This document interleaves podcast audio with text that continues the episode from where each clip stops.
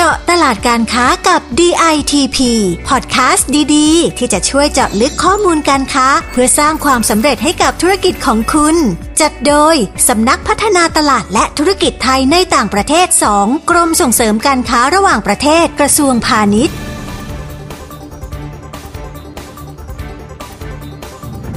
วัสดีค่ะ ขอต้อนรับสู่เจาะตลาดการค้ากับ DITP Podcast ที่จะช่วยเจาะลึกข้อมูลตลาดการค้า เพื่อสร้างความสำเร็จให้กับธุรกิจของคุณค่ะ ดิฉันลักษมีศิลาลิขิตค่ะ นักวิชาการเผยแพร่ปฏิบัติการ EP นี้นะคะ เราจะพาไปอัปเดตตลาดการค้าประเทศโซนตะวันออกกลางกันค่ะ แล้ววันนี้นะคะเราได้รับเกียรติจากท่านผอ พรพันนีปิ่นโพคินค่ะ ผู้อำนวยการสำนักการส่งเสริมการค้าในต่างประเทศณกรุงเทลวีประเทศอิสราเอลค่ะ มาร่วมพูดคุยกับเรานะคะ ท่านผอสวัสดีค่ะ สวัสดีค่ะคุณลักษมีและสวัสดีคุณผู้ฟังทุกท่านด้วยนะคะ ค่ะ ก่อนที่เราจะไปเจาะตลาดการค้าในประเด็นต่างๆ กันนะคะ อยากให้ผอช่วยเล่าถึงนิดนึงค่ะ ว่าอิสราเอลค่ะ ประเทศเขาเป็นยังไงค่ะ วิธีการใช้ชีวิตของเขา การใช้จ่ายสินค้าของเขา เพื่อที่จะให้ผู้ฟังสามารถนึกภาพออกตามได้นะคะ ว่าตลาดการค้าเขาเป็นแบบไหน แล้วก็มีความเกี่ยวข้องกับสินค้าไทยของเรายังไงบ้างค่ะ อิสราเอลถือว่าเป็น startup nation นะคะ เป็นประเทศเกิดใหม่ขนาดเล็ก มีประชากรเพียงแค่ 9 ล้านคนค่ะ เศรษฐกิจของประเทศก็ยังต้องพึ่งพาการค้าขายกับต่างประเทศนะคะสำหรับข้อมูลทางเศรษฐกิจตัวชี้วัดที่น่าสนใจของอิสราเอลก็มาดูที่อิสราเอลเนี่ยเป็นตลาดส่งออกอันดับที่ 38 ของไทยค่ะ ซึ่งในปี 2565ขึ้นปีแรกที่ผ่านมาเนี่ยค่ะ ยมีมูลค่าการส่งออกอิสราเอลเนี่ยหนึ่งหมื่นสองพันหนึ่งร้อยสี่สิบสี่ล้านบาทนะคะ แล้วก็สินค้าส่งออกห้าดับแรกก็ได้แก่รถยนต์อาหารทะเลกระป๋อง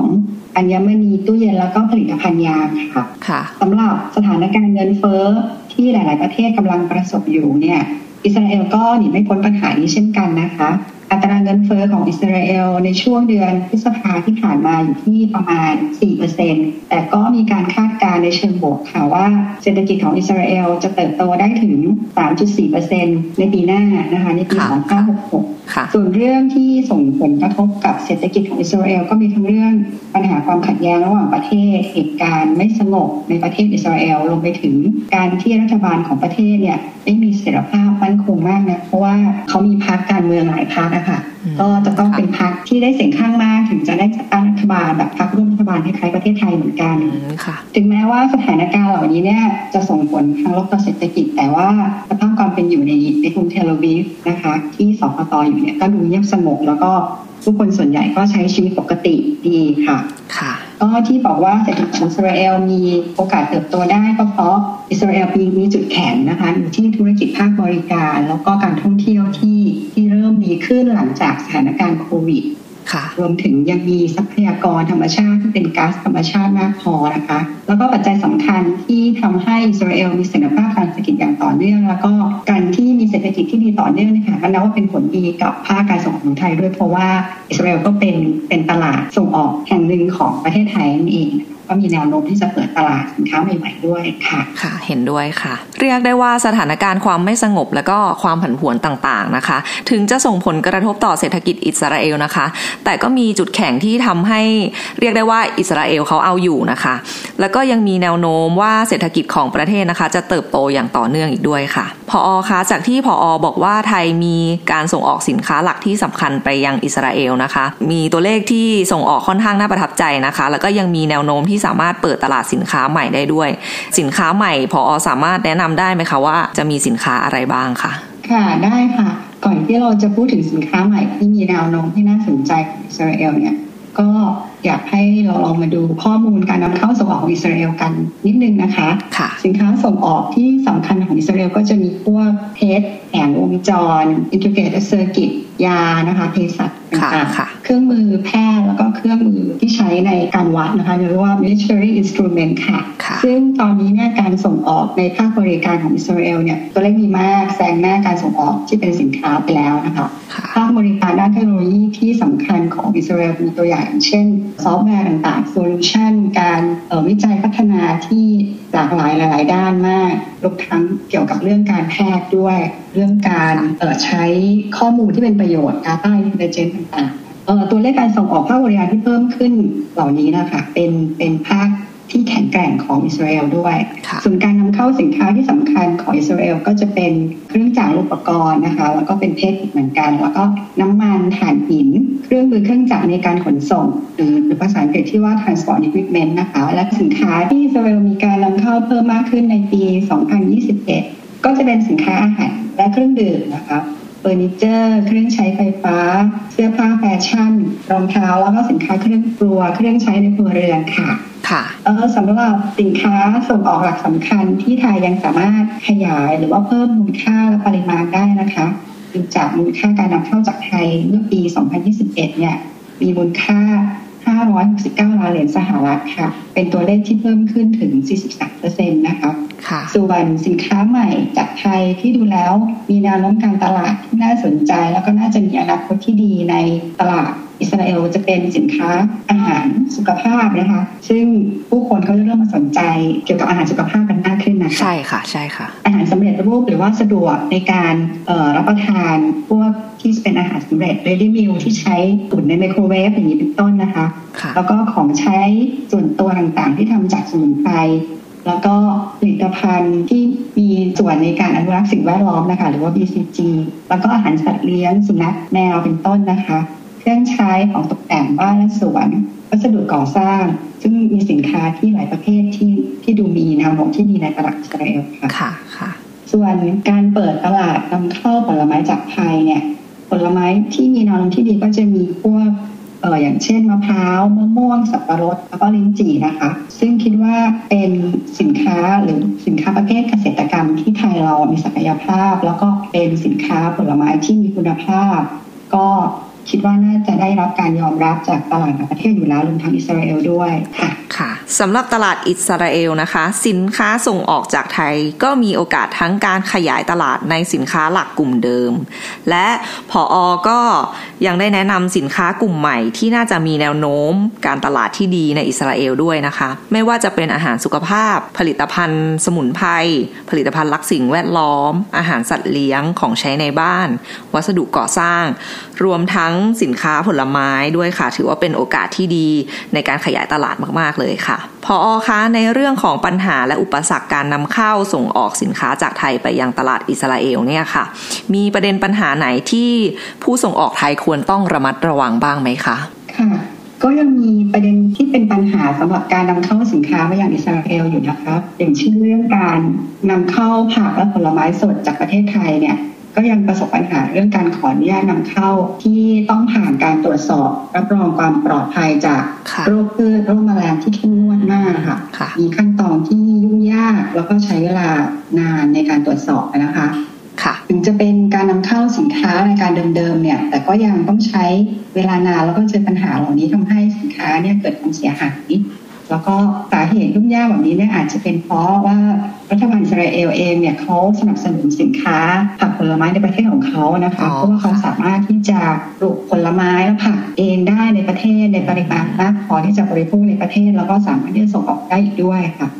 เพราะฉะนั้นเนี่ยปัญหาในการนำเข้าผักและผลไม้เนี่ยก็ไม่ได้เกิดเฉพาะกับผู้นำเข้าจากประเทศไทยเท่านั้นนะคะค่ะก็เกิดขึ้นกับทุกประเทศที่ที่จะส่งผลไม้เข้ามาในอิสราเอลเหมือนกัน ดังนั้นเนี่ยถ้าปัญหานี้เนี่ยก็อยากจะให้ผู้ประกอบการไทยที่จะส่งออกผลไม้มายังอิสราเอลเนี่ยต้องระวังแล้วก็ป้องกันความเสียหายที่จะเกิดขึ้นล่วงหน้านี้ไว้ด้วยนะคะ ผู้ประกอบการไทยก็อาจจะมองสินค้าประเภทอื่นที่ที่ใกล้เคียงหรือว่าอยู่ในสายการผลิตด้วยอย่างเช่นผลไม้แปรรูปผลไม้กระป๋อง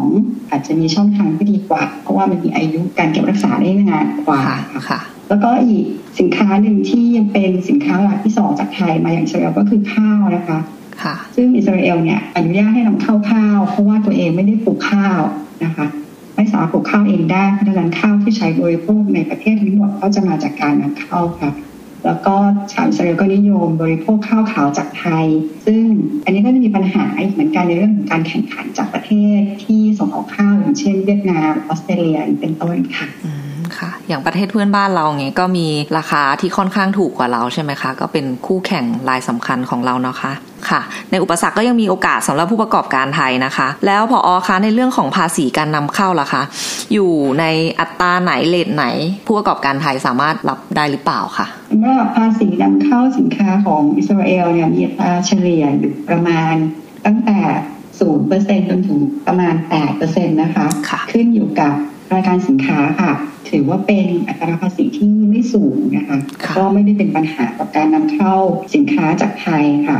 นอกจากนั้นอิสราเอลยังไม่มีการกำหนดโควต้าสินค้า ไม่มีการเลือกปฏิบัติที่แตกต่างสำหรับสินค้าของแต่ละประเทศนะคะแต่ก็มีเรื่องหนึ่งที่อยากจะเตือนไว้ก็คือ อิสราเอลห้ามนำเข้ากัญชา แล้วก็ไม่ได้อนุญาตให้ใช้กัญชาในในทางที่แบบมาผสมอาหารเลยคล้ายๆประเทศไทยกันเขาจะไม่อนุญาต แต่อนุญาตให้ใช้เฉพาะในทางการแพทย์เท่านั้น ซึ่งจะต้องมีใบสั่งยาจากแพทย์ที่ได้รับอนุญาตนะคะแล้วก็ไปซื้อที่เฉพาะร้านยาที่รับอนุญาตด้วย คือในข่าวเนี่ยจะมีการนำเข้ากัญชา เฉพาะผู้นำเข้าที่เป็น specific เท่านั้นคือได้รับอนุญาตพิเศษ เพราะฉะนั้นเนี่ย การนำเข้ากัญชากัญชงผลิตภัณฑ์ที่มีส่วนผสมเนี่ยจะได้รับโทษหนักมากถือเป็นความผิดแล้วก็จำคุกสูงสุดถึง 20 ปี แล้วก็ปรับสูงสุดถึง5แสนเชคเกลหรือประมาณ 5 ล้านบาทนะคะเพราะฉะนั้นก็ต้องระวังในเรื่องนี้ด้วยค่ะสินค้านำเข้าอิสราเอลค่ะ ค่ะ ก็ถือว่าเป็นสินค้าต้องห้ามเลยก็ว่าได้นะคะ ก็เห็นข้อดีอย่างหนึ่งนะคะ ก็คืออัตราภาษีไม่ได้สูงมากค่ะ แล้วก็ไม่ได้มีการกำหนดโคต้าสินค้านะคะ นับเป็นข่าวดีสำหรับผู้ประกอบการค่ะ ต่อมานะคะ เป็นพฤติกรรมการซื้อสินค้าของอิสราเอลค่ะผอ.คะเขาไปซื้อสินค้ากันที่ไหนอะไรยังไงบ้างคะถ้าสินค้าของไทยจะเข้าไปเปิดตลาด จะมีช่องทางแบบไหนที่เหมาะสมหรือว่าเป็นโอกาสที่ดีของผู้ประกอบการไทยค่ะค่ะ ส่วนใหญ่ชาวอิสราเอลก็จะนิยมไปซื้อสินค้าที่ร้านค้านะคะ ที่ซูเปอร์มาร์เก็ตแล้วก็ไปช้อปปิ้งตามพลาซ่าตาม mall ต่างๆค่ะสินค้าซื้อจากออนไลน์เนี่ยก็ไม่ค่อยนิยมเท่าไหร่แต่ก็แต่ก็มีบ้างนะคะ ซึ่งซูเปอร์มาร์เก็ตหรือร้านค้าปลีกเนี่ยเขาจะมี supply chain ที่มาจากผู้นำเข้า แล้วก็ distributor เป็นส่วนใหญ่เป็นผู้กระจายสินค้ามีถึงแม้ว่าอิสราเอลจะมีเหตุการณ์ไม่สงบเกิดขึ้นบ่อยนะคะ แต่ก็ อย่างอย่างที่เคยเรียนไปแล้วว่า ก็ไม่ได้มีผลกระทบต่อชีวิตประจำวันมากนะก็เป็นนิยมออกไปจับจ่ายซื้อของที่นอกบ้านไปซื้อที่ร้านค้านะคะซึ่งที่นี่ก็อาจจะเป็นเป็นประเทศเล็กๆ เป็นเมืองเล็กๆ อย่างเทลอาวีฟก็ไม่ได้รถติดเหมือนกรุงเทพก็ประชาชนที่ออกไปข้างนอกมากกว่าค่ะก็อีกข้อหนึ่งก็คือว่าชาวอิสราเอลเนี่ยเขาจะเลือกทานอาหารที่มีเครื่องหมายโคเชอร์นะก็เทียบกับชาวอิสราเอลที่มีเครื่องหมายฮาลาลนั่นเองซึ่งรัฐบาลอิสราเอลก็อนุญาตการนำเข้าสินค้าอาหารที่มีทั้งเครื่องหมายโคเชอร์แล้วก็ไม่มี เพราะว่าอาหารที่ไม่มีโคเชอร์นี่ก็สำหรับผู้ที่เป็นชาวต่างชาติ หรือว่าผู้ที่อาจจะไม่ค่อยเคร่งนักซึ่งอาจจะเป็นคนกลุ่มน้อยในในประเทศอิสราเอลค่ะ ส่วนอาหารมังสวิรัตนี่ก็จะอาจจะได้รับเครื่องหมายโคเชอร์นี่ง่ายกว่านะคะซึ่งผู้ประกอบการไทยก็อาจจะไม่ต้องกังวลในเรื่องนี้มากนะเพราะว่าเมื่อเราติดต่อหรือเจราจาซื้อขายกันแล้วเนี่ยผู้นำเข้าจะเป็นคนแนะนำในเรื่องการขอเครื่องหมายนะการขออนุญาต ซึ่งถึงแม้จะมีค่าใช้จ่ายเนี่ยผู้นำเข้าก็จะให้คำแนะนำได้หรือว่าเคยได้ยินมาว่าบางรายก็อาจจะออกค่าใช้จ่ายในส่วนนี้ให้อะค่ะ ไม่ต้องกังวลมากเรื่องความเชื่อนะคะค่ะ ก็ดีมากๆเลยนะคะสำหรับผู้ประกอบการที่สนใจจะขอเครื่องหมายโคเชอร์นะคะ ก็ไม่ยากอย่างที่คิดนะคะค่ะ แล้วจากที่เราคุยมากันตลอดรายการเนี้ยค่ะ ข้อมูลต่างๆ ที่ผอได้เล่าให้ฟังค่ะ ก็ถือว่าอิสราเอลเนี่ยเป็นตลาดที่น่าสนใจสำหรับการส่งออกสินค้าไทยอะค่ะ ก็สุดท้ายนี้ผอมีคำแนะนำหรือว่าข้อแนะนำใด ๆ เพิ่มเติมให้กับผู้ประกอบการไทยที่จะสนใจส่งออกไปยังอิสราเอลบ้างอย่างไรคะอ่า ผู้ประกอบการไทยนะคะ ว่าอิสราเอลเป็นประเทศที่มีแนวเศรษฐกิจที่แข็งแกร่งมีอัตราการเติบโตทางเศรษฐกิจสูง สามารถเป็นตลาดนำเข้าสำหรับสินค้าไทยที่มีศักยภาพในการแข่งขันนะคะมีแนวโน้มเติบโตได้ดีเลยค่ะ แล้วก็ยังถือว่าเป็นตลาดที่มีการแข่งขันสูงในสินค้าหลายประเภททั้งสินค้าอาหารเสื้อผ้าแฟชั่นของใช้ส่วนตัวนะคะเครื่องใช้ไฟฟ้า ค้าเหล่านี้เนี่ยมีการนำเข้ามาทั้งจากจีนอินเดีย ประเทศในแถบยุโรปที่เขามีภูมิประเทศที่ใกล้กว่าไทยอะค่ะถ้าเราจะแข่งขันก็ต้องพัฒนาสินค้าให้ได้มาตรฐาน ตรงความต้องการของตลาดแล้วก็ส่วนการเจรจาพูดคุยกับผู้นำเข้าชาวอิสราเอลนะคะ ก็ขอให้เปิดใจกันสักหน่อยเปิดใจกว้างหน่อยค่ะว่า การสั่งซื้อในครั้งแรกๆเนี่ยอาจจะเริ่มจากจำนวนไม่มากนะเพราะว่าประชากรเขาไม่ได้มีจำนวนมากนะคะสำหรับผู้ส่งออกทางรายใหม่ที่ยังไม่เคยเจรจาก็ขอแนะนำว่าควรจะสอบถามจากผู้นำเข้าในรายละเอียดอย่างเรื่องการตกลง ค่าใช้จ่ายการขนส่งต่างๆบรรจุภัณฑ์รวมถึงการขอคำแนะนำในเรื่องเครื่องหมายโคเชอร์ด้วยถ้าเป็นเรื่องของอาหารนะคะซึ่งสคต.เทลอาวีฟเองก็พร้อมให้คำปรึกษาเรื่องต่างๆ ค่ะทีนี้นะคะ สามารถติดต่อที่สำนักงานได้โดยตรงตลอดเลยค่ะ ค่ะ นับเป็นโอกาสที่ดีสำหรับผู้ประกอบการไทยนะคะ ค่ะวันนี้ต้องขอบคุณค่ะผอ.อพรพันนีปิ่นโพคินค่ะ ผู้อำนวยการสำนักงานส่งเสริมการค้าในต่างประเทศณ กรุงเทลอาวีฟประเทศอิสราเอลมาก ๆ เลยนะคะสำหรับข้อมูลคำแนะนำต่างๆ ในตลาดของอิสราเอลค่ะ ยินดีค่ะ ค่ะสำหรับผู้ฟังที่ติดตามพอดแคสต์ของเรานะคะ ฟังจบแล้วค่ะ ต้องการข้อมูลเพิ่มเติม สามารถเข้าไปดูได้ที่ www.ditp.go.th ค่ะ หรือว่าเว็บไซต์ overseas.com นะคะ หรือว่าสามารถโทรสอบถามสายด่วนของกรมได้ค่ะ 1169 แล้วก็จะแนะนำอีกหนึ่งช่องทางค่ะ แอปพลิเคชัน DITP One ค่ะ และเช่นเคยนะคะ ฝากกดไลค์กดแชร์ กดติดตามให้ด้วยนะคะ จะได้ไม่พลาดเรื่องราวการค้าดีๆ แบบนี้สำหรับวันนี้หมดเวลาแล้วค่ะ เราสองคนต้องลาไปก่อน สวัสดีค่ะสวัสดีค่ะ เจาะตลาดการค้ากับ DITP ติดตามข้อมูล ข่าวสาร และกิจกรรมดีๆ เพิ่มเติมได้ที่ www.ditp.go.th หรือสายด่วน 1169